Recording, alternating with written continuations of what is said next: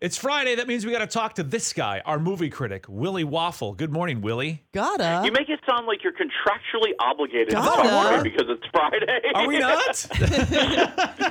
we're, I mean, technically, yes. Okay. we're pleased and honored. Okay, hang on. We'll start. We're gonna start that again. No, that was hilarious. Okay, okay. I was gonna say it's a treat. It's time for our Friday treat, everybody. We get to talk to Willie Waffle. Um, new movies in theaters, and one that actually looks pretty darn good. Uh, what do we got, Willie? Well, you know, uh, let's work up to the good. So we'll we'll start with Charlie's Angels because you never say let's start with the good. Let's start with Charlie's Angels.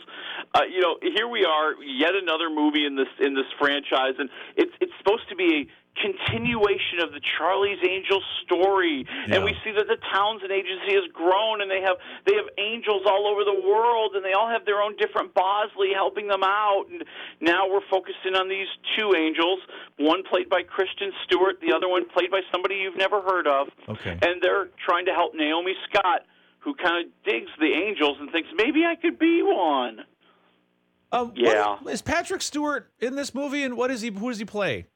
Patrick Stewart plays the original Bosley. Okay, all right. Yeah, because when I heard his voice, I thought, "There's no way they're going to make him Charlie. Are they going to make him Charlie? Because that would be awesome." Yeah, that would No. be. Um, Yeah.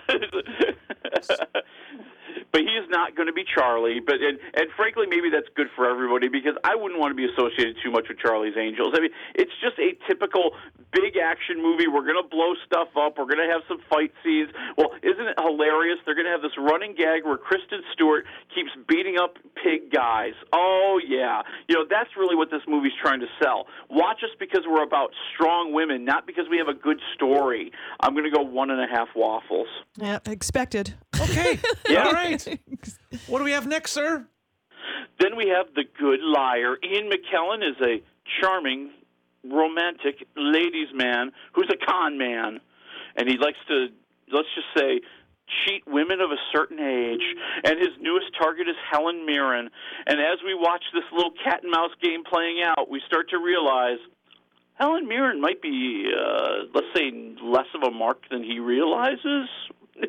Okay, the, the, the- I'll say this: the trailers do make it look interesting, like a mystery. Is is it as good as the trailers make it out to to be?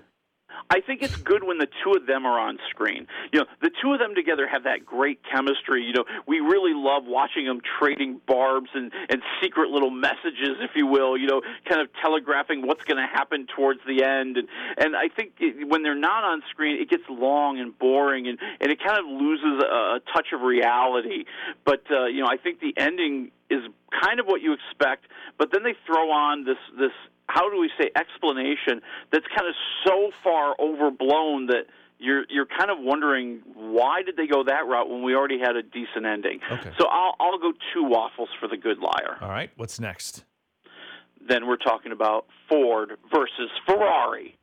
Now, this seems to me like I know the story, the backstory behind it, which I always thought was a fascinating story of how Ford built the GT and went to Le Mans. But it does sound like a story that even if you're not a car person, that you could really enjoy. Kind of like the oh. McDonald's story. Right, right.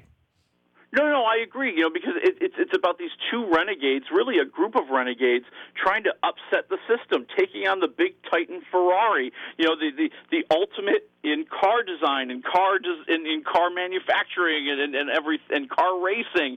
And and we see you know Matt Damon as Carroll Shelby, a name that's very familiar to anybody who loves cars, and and his company's starting to take off, and he teams with Ford to try to defeat Ferrari at the greatest race at the time.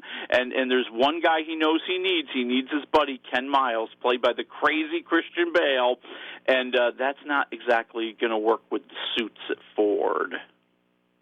So is it good? I think it's really good. I think it's a movie that gets better as it goes along, and you you know it kind of starts off uh, you know almost uh, almost a little too broad at the beginning. Like oh yeah, you know obviously Christian Bale is is the crazy oddball genius, and oh Carroll Shelby's going to have to calm him down, and they're going to have to they're going to have their battles, and it's going to be kind of goofy because you know Christian Bale says outrageous things, and of course the corporate suits all act like weenies, but it, it gets better, and I think that it grows and it becomes much more real and much more dramatic. And I think the ending, if you if you don't know what happens in the big race, really is one of the most shocking things you'll ever see. All right, how many waffles for Ford versus Ferrari? I'm going four waffles. Oh, wow, good. Willie, what do we have next week? Next week we're going to let it go again. It's Frozen 2. Ooh. All right. My daughter said to me the other day, she goes, Dad, do you know how long it's been since Frozen came out? I'm like, I don't know, three or four years. She goes, Six years, Dad. It's been too long. They need her up at corporate. Right. Yeah. She's a teenager now. She saw it when she was a little kid. She's a teen now, and she's not sure if she wants to go see Frozen 2. we'll find out if it was worth the wait next week. Thank you, Willie. You tell her to follow her heart.